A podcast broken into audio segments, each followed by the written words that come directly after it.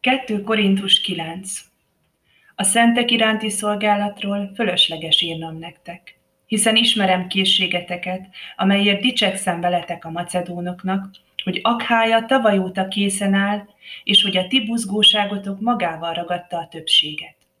De mégis elküldtem a testvéreket, nehogy a veletek való dicsekedésünk ebben az ügyben hiába való legyen, hanem amit megmondtam, készen legyetek és ha velem macedónok érkeznek, és felkészületlenül találnak titeket, valamiképpen szégyen ne valljunk mi, hogy nem mondjuk ti ebben a bizodalmunkban. Szükségesnek tartottam tehát, hogy megkérjem a testvéreket, menjenek előre hozzátok, és készítsék elő a már megígért adományokat, hogy az úgy legyen készen, mint hálaáldozat, nem pedig, mint kényszerű adomány.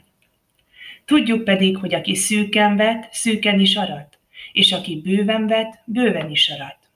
Mindenki úgy adjon, ahogyan előre eldöntötte szívében, ne kedvetlenül vagy kényszerűségből, mert a jókedvű adakozót szereti az Isten. Az Istennek pedig van hatalma arra, hogy minden kegyelmét kiárassza rátok, hogy mindenütt, mindenkor, minden szükségessel rendelkezzetek, és bőségben éljetek minden jó cselekedetre. Amint megvan írva, bőkezűen osztott a szegényeknek, igazsága megmarad örökké.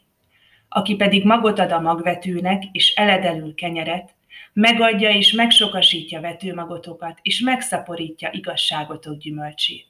Így mindenben meggazdagodtuk a teljes tiszta szívűségre, amely hálaadást szül az Isten iránt általunk.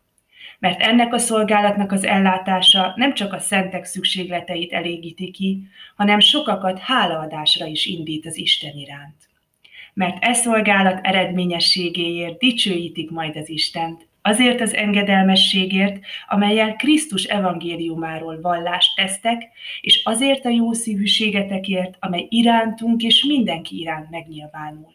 És ők könyörögnek is értetek, és vágyódnak utánatok, mivel Isten jósága bőven kiárat rátok. Hála legyen az Istennek kimondhatatlan ajándékáért.